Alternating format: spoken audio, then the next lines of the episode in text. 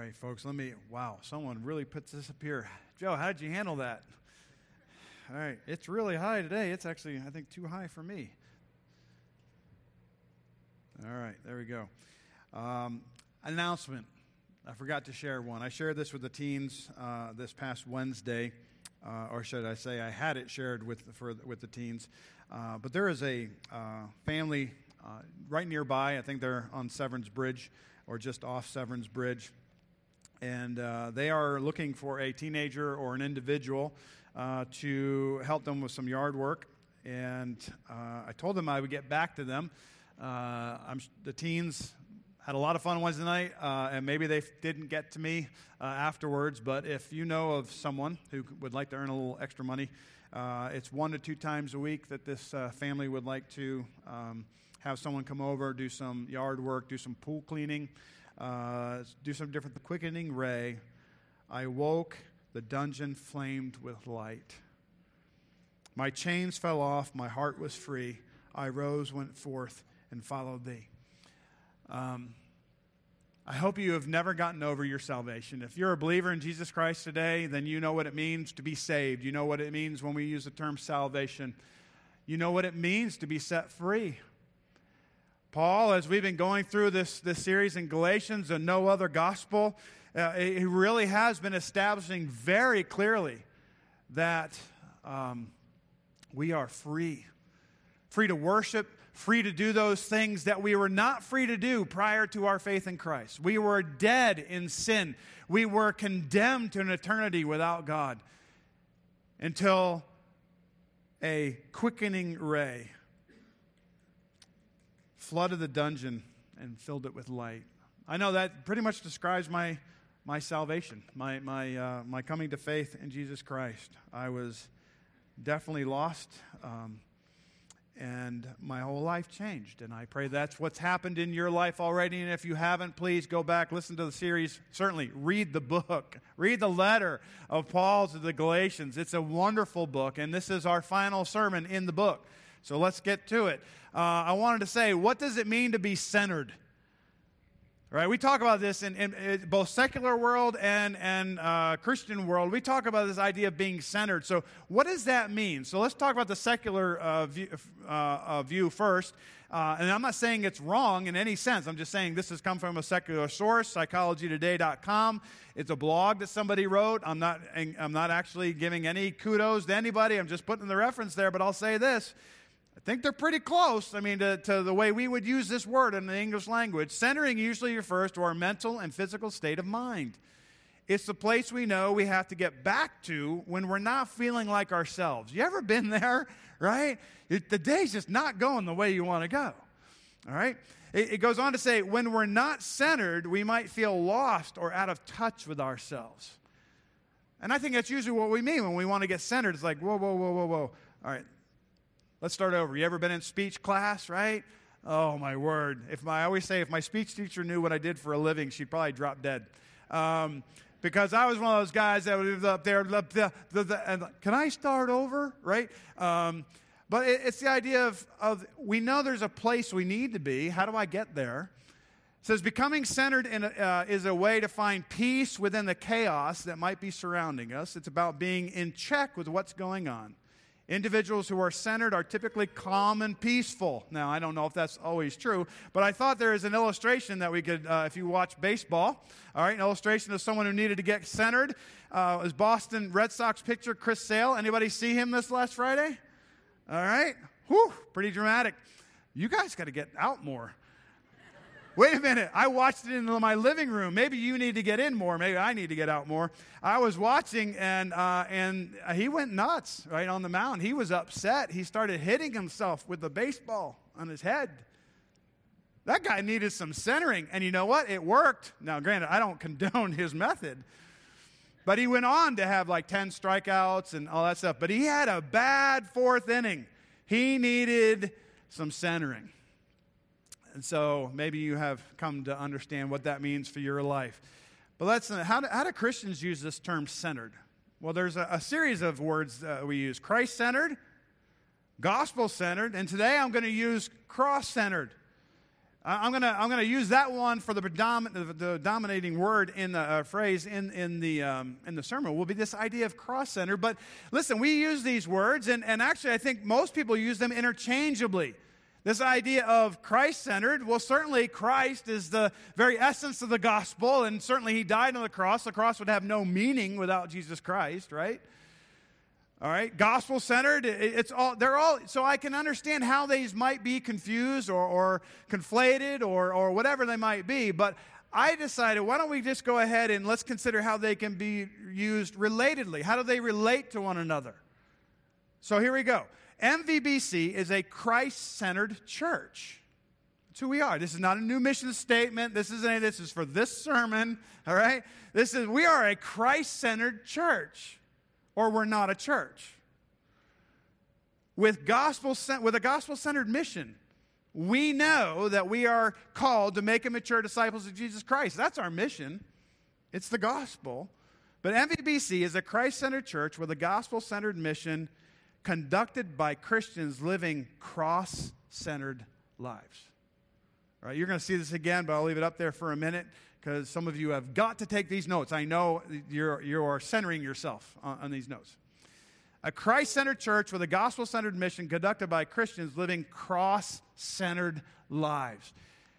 That's what I'm going to challenge you with this morning. Are you living a cross centered life? Am I living a cross centered life? As we come uh, um, to this text that we're going to look at, I think as Christians, we are called to live this way. And I think Paul uh, uh, addresses this question what does it mean to live a cross centered life? He doesn't use this terminology, but he does use something that's very similar to it, and we'll look at that in just a second. But as we look at these verses, which Joe just read for us, all right, we're going to look at seven attributes of a cross centered life.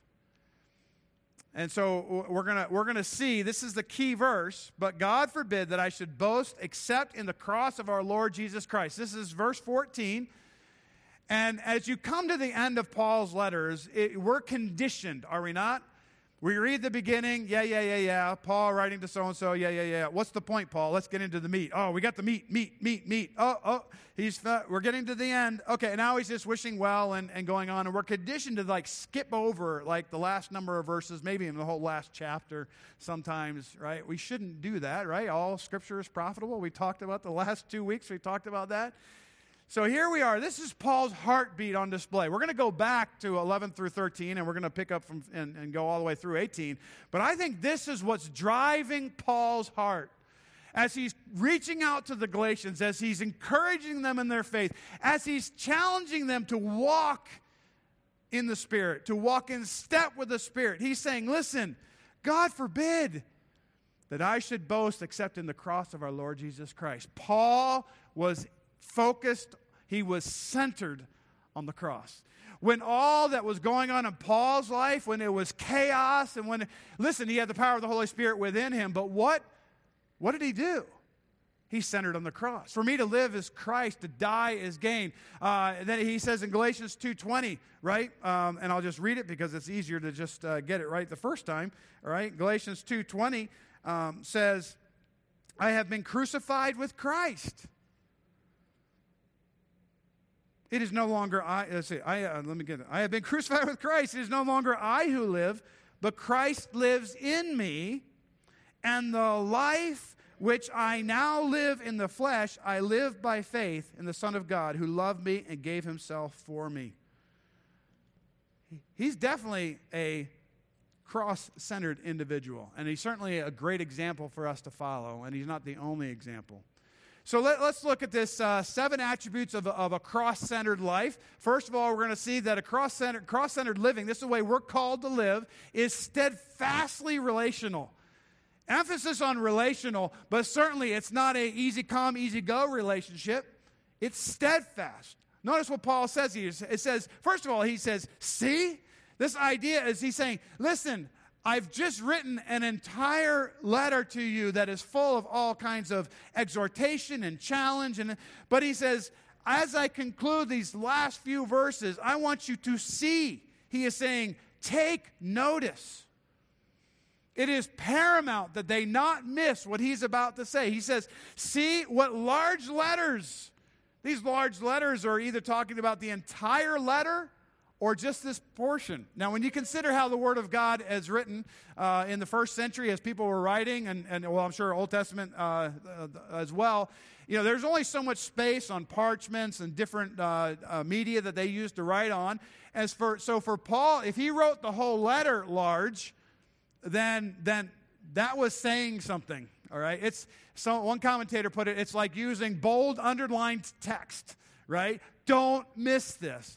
It might just be that Paul picked up the pen at this particular point and started using. So, in contrast to all the previous words, he's writing these himself and he's saying, I'm writing them with my own hand.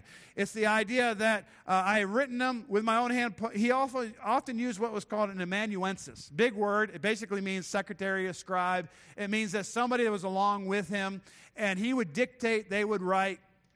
I'm sure he would review they were correct, right? But it was all in the inspiration of Scripture. Paul was was uh, is big A author God, little A author Paul, and and he would use these people because he was possibly hard of seeing, you know, so he had to write big so he could see it. Any number of reasons, but he's saying, listen, I want you to take notice of these big letters that I'm writing and because I'm writing it with my own hand. I think what we see is he wanted the Galatians to know he was committed to them.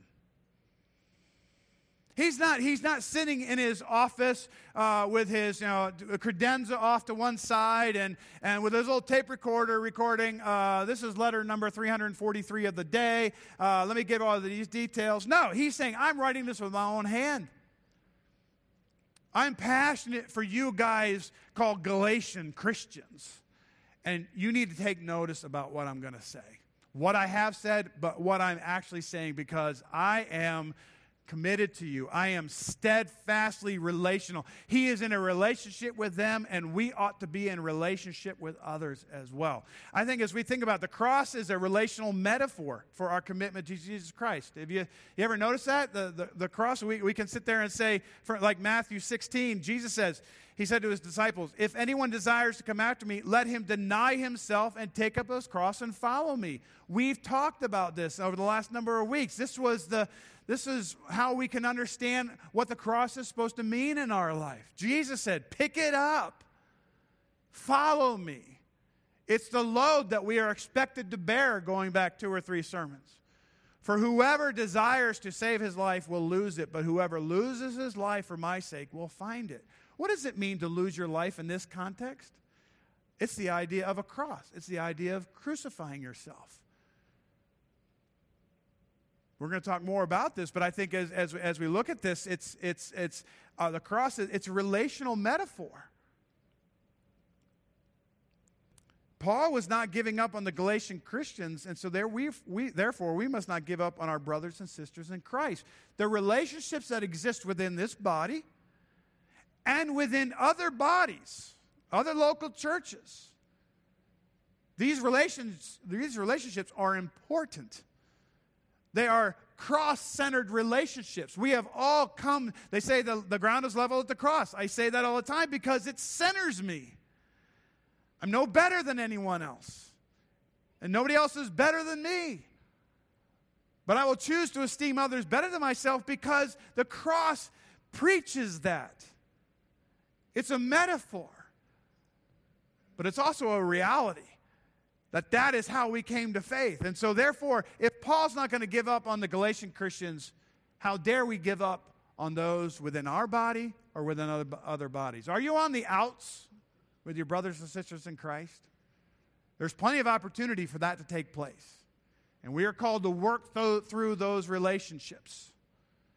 And those relationships are vital and they're, they're important, and it takes time. But if we're going to work through the chaos of the relationships, we must be cross centered as we do it.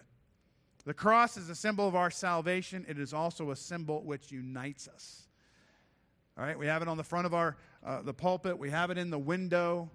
Uh, many of you are probably wearing crosses as necklaces or an earring, maybe as a ring.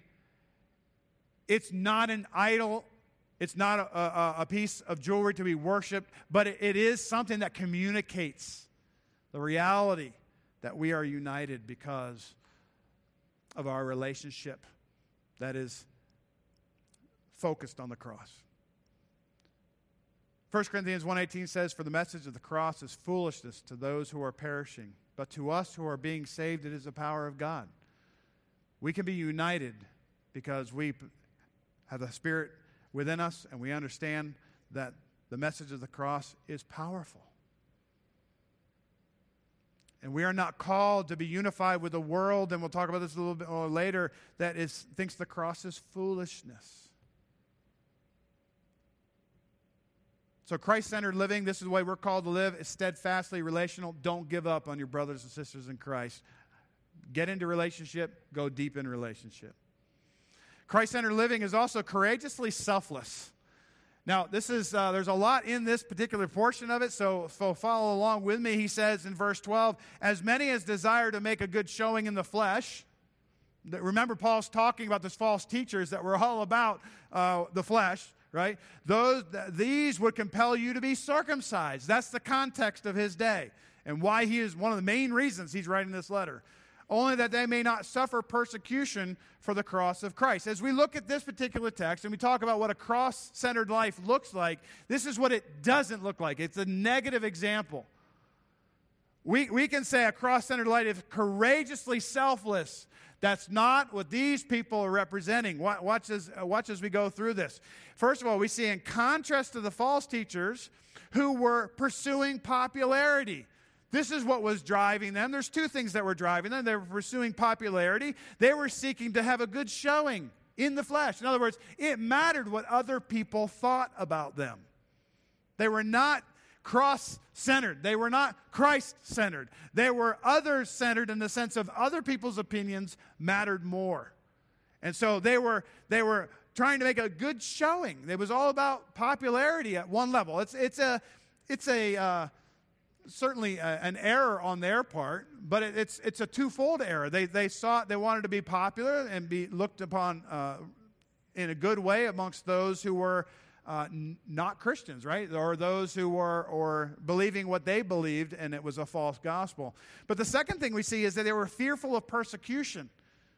And that's, that's the, the, the, last portion of that. It says, So as many as desire to make a good showing in the flesh, right, these would compel you to be circumcised, only that they may not suffer persecution for the cross of Christ.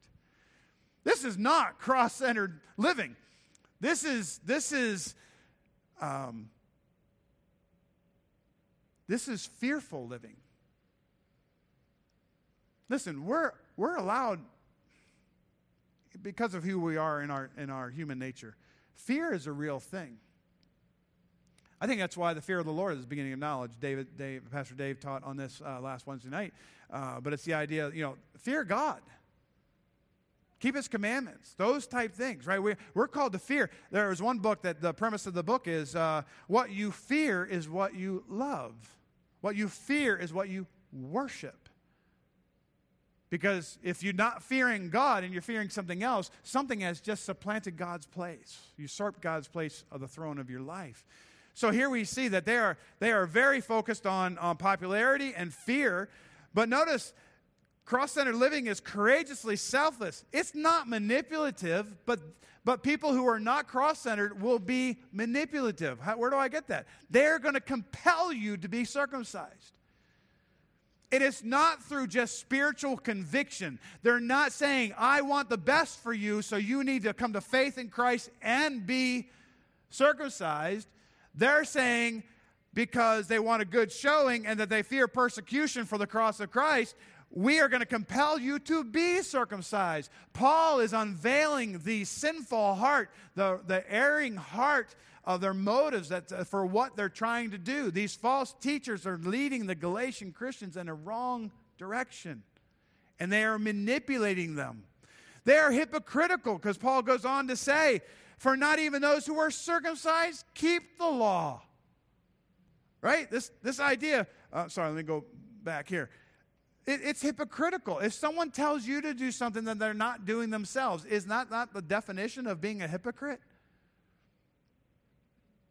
Listen, I think we're all hypocritical in our sinful nature, right? In our, in our humanity. You know, we're not perfect. We say something, we say one thing, we do something else. Sometimes that's hypocritical, sometimes that's just wrong. Uh, sometimes that's just an error. But uh, listen, these guys, Paul, as he, as he unmasks these false teachers, he's saying, you're not supposed to be fearful. You're supposed to be courageous. You're not supposed to be uh, consumed with yourself or others. You're supposed to be selfless. You are not supposed to be characterized by thinking what's best for you. And certainly, you're not supposed to be saying one thing and doing another. He says, lastly, that, that they are prideful. He says, but they desire to have you circumcised that they may boast in your flesh. There was something in it for them. These false teachers, they weren't courageously selfless, they were totally self consumed. And they wanted to, uh, as uh, Jesus said elsewhere, he says uh, the Pharisees make, you know, when they make a disciple, they make a disciple twice as bad, right? I mean, it's uh, the idea that they've taught them the law and then and they, and they go way off in even more error. And, and Paul's saying this is, this is kind of the heartbeat of these false teachers. They want you to have be circumcised uh, that they may boast in your flesh, and they're not even doing it themselves, right? They're not living the law. They're doing part of it. Paul's already addressed much of this in, in previous chapters, but he's really telling them as his last ditch effort to get their attention and, and help them understand what, the way they need to go. He says, Don't go by the way of the false teachers. They are not courageously selfless like you are called to be. I think we have to be examining ourselves and, and ask ourselves what our motives are within the body of Christ. What are our motives when we approach those outside the church? I think churches make error, uh, uh, can, can be error, uh, make, that's not the word I'm using for. They, they have historically uh, focused on the wrong things. I know of pastors and churches from my past, and it was all about the number of baptisms they had in a year, a number of conversions, how many people came to faith at a, at a, at a uh, tent meeting, right? It's all about the numbers. You know, we're, we're familiar with that. Uh, this is the idea of when you're cross centered living, you're not thinking about what's in it for you or what other people will think about your church, or, or you, are, you are selfless. You are focused on the well being, the spiritual well being of others. Cross centered living is absolutely devoted, all right? I, and I hope you get this absolute part because he says here, uh, he says, uh, he uses categorical words. He, there's a categorical denial. This word absolutely. He says, God forbid. The word God forbid, those two words are actually not in the text. It's conveying the sense of the text. The, the words actually are conveying the meaning of, may it never be that I would boast. Paul is drawing a line in the sand. He's saying, may I never cross that line. God forbid I would never cross. Don't, Lord, don't ever let me do that. I don't know about you, but I prayed numerous times in my ministry years, Lord, if there would ever be a point where I, where I would defame the cross of Christ, where I, would, where I would drag the name of Jesus through the mud, take me home before I ever get there. Uh, you know, I, I think this is what Paul is saying. Lord, don't ever let me get here. God, please forbid this. May it never be that I would boast in myself or even what you're doing in, in me or, or through me uh, it's the idea I should boast except in the cross of our Lord Jesus Christ. He is saying, I am willing to boast, but only in the cross. I'm willing to exalt my Savior. I'm willing to tell everyone about Jesus. But Lord, let me never put my name at the end of a quote. Never, may I never put my name uh, as some prominent place as I communicate the gospel of Jesus Christ. So he uses categorical denial, God forbid, but he uses the term crucified. It's this idea by whom the world has been crucified to me and I to the world. This is powerful language, and, and this is cross centered living at its core. It's the idea that the world is dead to Paul. When something is crucified, it is dead. There's no coming off the cross.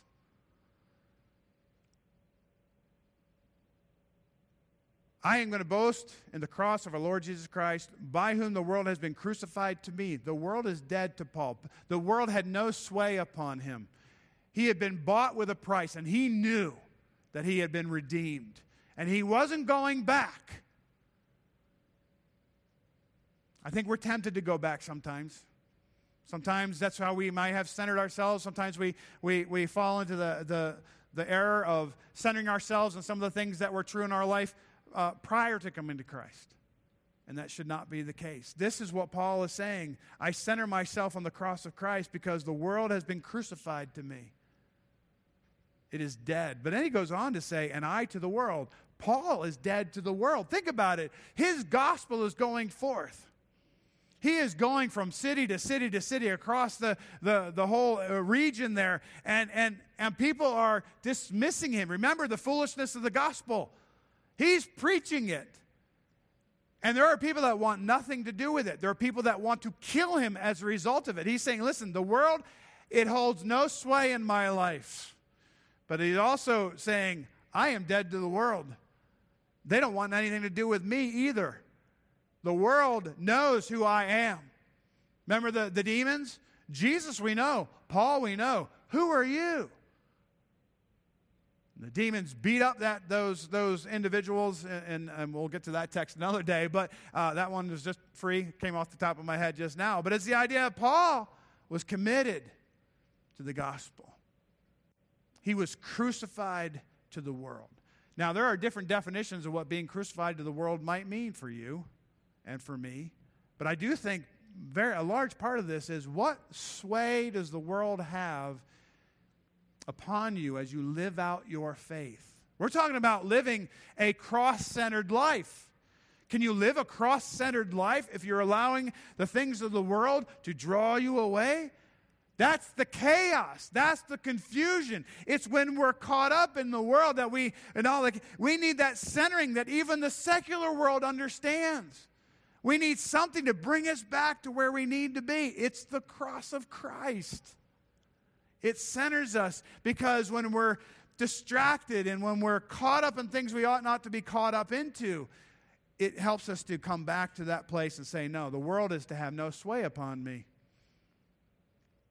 We are supposed to be influencing the world. We are supposed to be those who are making an impact. And, and, and Joel just said it earlier, right? The gates of hell will not prevail against the church. As the church is on, on the move, there's nothing that's going to get in its way. It's Christ's church. Who can stand in the way of the Son of God? No one. But the world doesn't want to hear that truth, it is dead to that truth. We still have to uh, speak the words of life. We have to come with the gospel and confront those who are in the chaos and who are in, and say, You need to come to Christ. And when you come to faith in Christ, you need to live a life that is cross centered. So it's absolutely devoted, but it's supernaturally empowered. We're going to go a little quicker here as we finish off. Christ centered living is supernaturally empowered. It's, in other words, it's what, what Paul was telling the Galatians about the false teachers. They, they're trying to do these things and entice the Galatians to follow them. But it's, he's like, listen, if you're going to do anything other than the gospel which is that Christ did it all, right? Christ saved you. Uh, the gospel saves you. The gospel sustains you. That's a part that, that was Joe's message uh, as he as he preached a few weeks ago. It, it, we have the sustaining power of the gospel. It is it's not of you. It's not it's not of works, or you could boast. Galatians two eight and nine, right? It's supernaturally empowered. You can't think that you're going to be steadfastly relational, courageously selfish, and absolutely devoted in your own strength. It's not going to happen. It is supernaturally empowered. He says, For in Christ Jesus, neither circumcision nor uncircumcision avails anything but a new creation. This idea of circumcision or uncircumcision is it's the contrast between what is physical and what is spiritual, the new creation. Are you a new creation in Christ this morning? Uh, what, what do you mean by that, Pastor? Have you ever gone through that transformation that we talked about when the, the light diffused the dungeon room of your sin? The light and, and brought such joy and clarity to, the, to your sin as you realize Christ paid for it already. He's saying, listen, the, uh, the, this, the, in Christ, It's not the outward, the physical, the circumcision or uncircumcision that matters. It doesn't avail anything. But there is this new creation, right? We, we can talk about uh, uh this new creation is, is the work of God. Only God is able to, con, to uh, make this happen in a life. We, we can uh, cross reference uh, 2 Corinthians 5 17, right? This new creation, which says, Therefore, if anyone is in Christ, he is a new creation. Notice this old things have passed away. Behold, all things have become new. This is, the, this is the reality that you have stepped from death to life, from darkness to light. This is the, the Christian, this is the definitive sanctification that we talk about. You are no longer a slave uh, to sin. You are a slave to righteousness. You are no longer a child of Satan. You're a child of God. You are a new creation. This only happens through the supernatural working in your life when you come to faith in the gospel of Jesus Christ. So it's supernaturally empowered. We cannot think that we can do this in our own strength. And it's divinely blessed, right? I, I would love, don't you want to hear those words? Well done, thou good and faithful servant. I want to hear those words from my Lord and Savior someday, right? I want to, I want to hear divine, uh, the cross centered life is divinely blessed. We, we can see, and as many as walk according to this rule, peace and mercy be upon them and upon the Israel of God. Let's just walk through this, this phrase, right? You didn't know there was so much in these few verses at the very end of a letter, but Paul is like, he's like, he can't stop himself from trying to persuade the Galatians to come to faith and to stay in the faith. As many as walk according to this rule, this idea of the rule is either the centrality of the cross for, for Christian living. That's one possibility of what the rule is. Uh, it could be the fact that circumcision or uncircumcision don't accomplish anything, or it could be both. He doesn't actually define what the rule is. We, from a context, it could be one, both uh, of these. All right, but I, I'm, I'm just saying it, it does. It's it's got to be some aspect of both. It's in the same context. But he's saying, listen, as many as walk according to this rule. And so once again, we have to ask ourselves, if are we living a cross-centered life? Are we walking according to this rule? Right? Are we anchored, centered on the centrality of the cross for our life? It's a yes or no answer. And if the answer is yes, then you know what I'm talking about. You know what Paul's talking about. It's that thing that keeps bringing you back. You start prone to wander, Lord, I feel it. Prone to leave the one I love, right? Prone, oh, Santa Cross. Let me center myself, right? Could be the uncircumcision or the circumcision argument that was going on in their day. Certainly, that's not something for us, but we can still get caught up in the physical aspect of, of, of rules of worship and those things. But he says, Peace and mercy be upon them. This is Paul commending peace and mercy upon the Galatians who walk this way. This, this, as he's concluding this letter, he's not commending everyone in the church, he's commending those who are walking in the way, right? Walking according to the rule. Peace and mercy be upon them. Blessings which can only come from God. So when, when we talk about um, the, the blessings of God. Let me, let, me, let, me, let me go back to this slide here. Divinely blessed, right? This is how you know. One of the ways that you know you're living a, a, life that pleases God is when you're doing what He has been commanding the Galatians and challenging the Galatians to do, to live in this way. All right? And then finally, the, this, this, this terminology here, we're not going to spend long on it, but he says, and upon the Israel of God. As many as walk according to this rule, peace and mercy upon them and upon the Israel of God. What is he saying? There's been all kinds of books written and, and all kinds of stuff. The church is not spiritual Israel. I'm going to I'm to say that up front. This is one of the prevailing beliefs in our world today within Christianity. Uh, and you may hold this view. I'm just saying I don't, and I don't think this church uh, doctrinally holds to this view, is the fact that the church is spiritual Israel. In other words, God's done with Israel. The church is now Israel. The problem that we have with that is when you look at all the promises made to physical Israel, they haven't all been fulfilled yet. All right? We're not going to get into dispensationalism in, in, in, in, depth, but I'm just saying that I believe that there's a distinction between the church and physical Israel.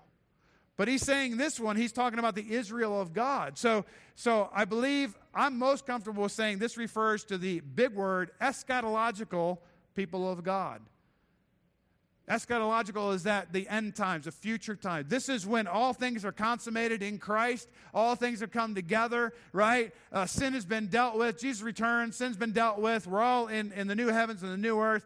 This, this future people, they're all the believers, both Jews and Gentiles that have come to faith in Jesus. That's the Israel of God.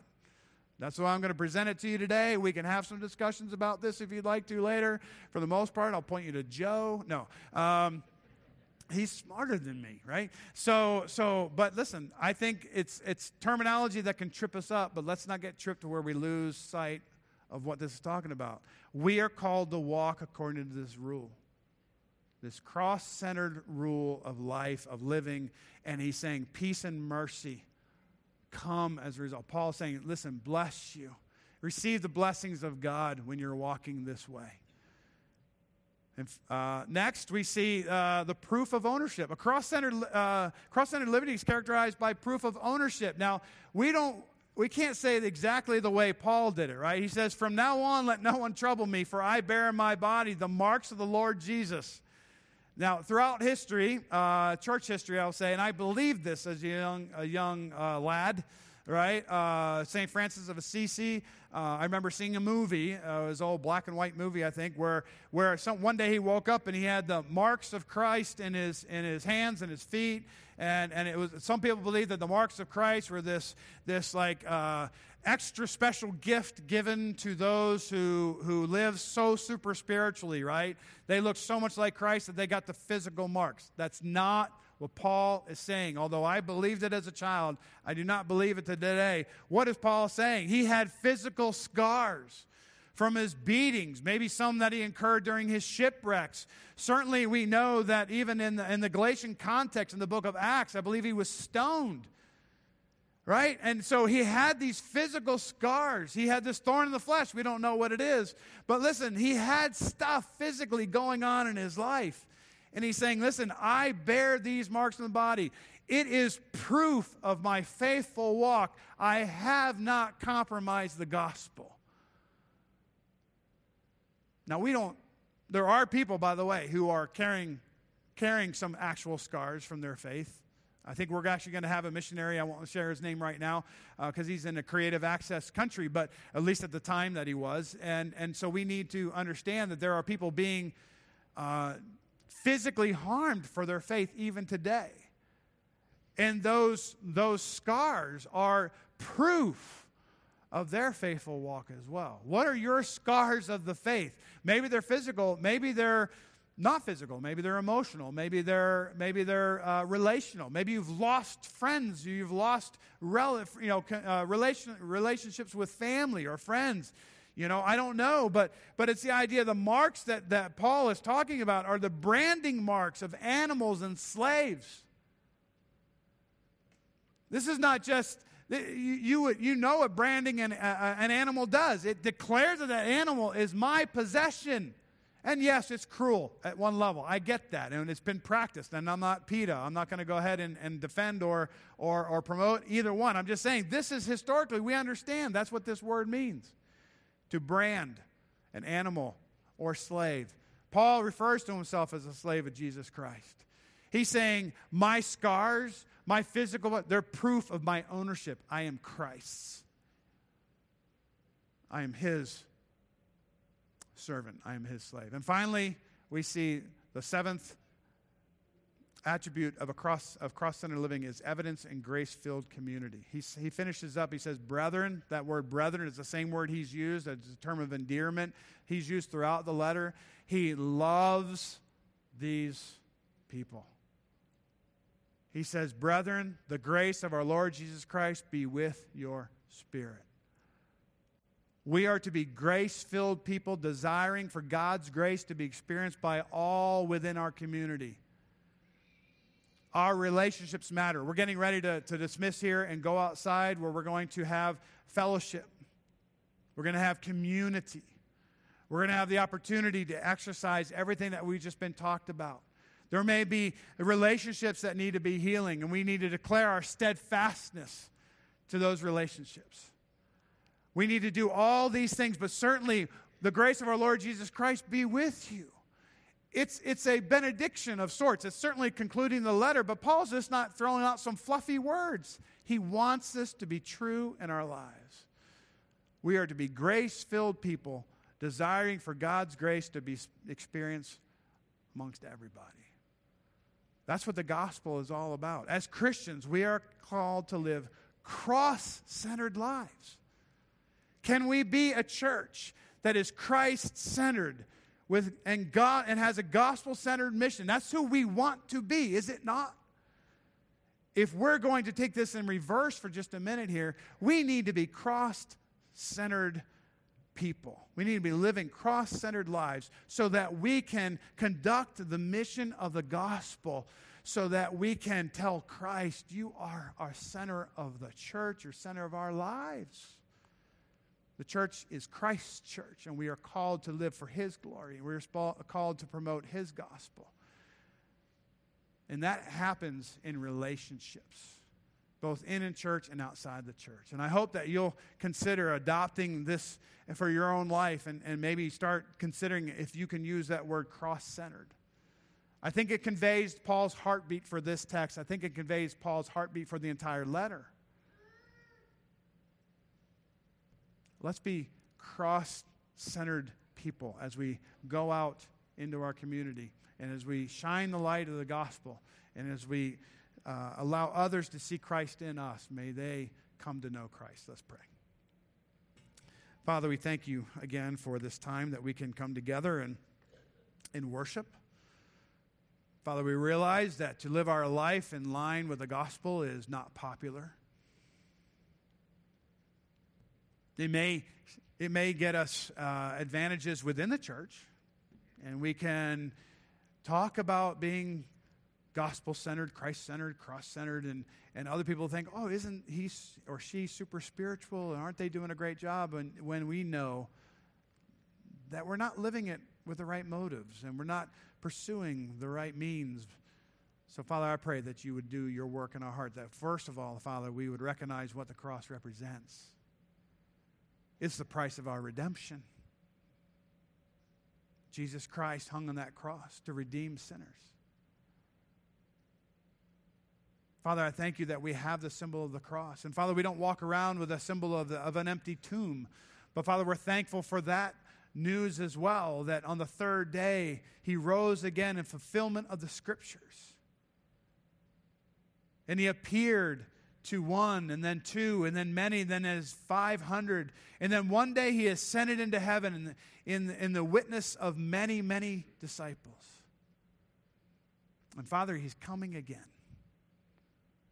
And Father, we look forward to that coming, but Father, I pray that between now and that time that we would pattern our life by being cross-centered.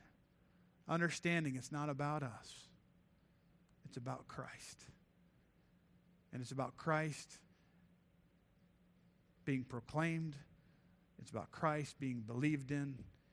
And it's about us ministering in His name to all those around us. May you be glorified as we respond to this challenge. May we be people who are cross centered. In Jesus' name we pray. Amen.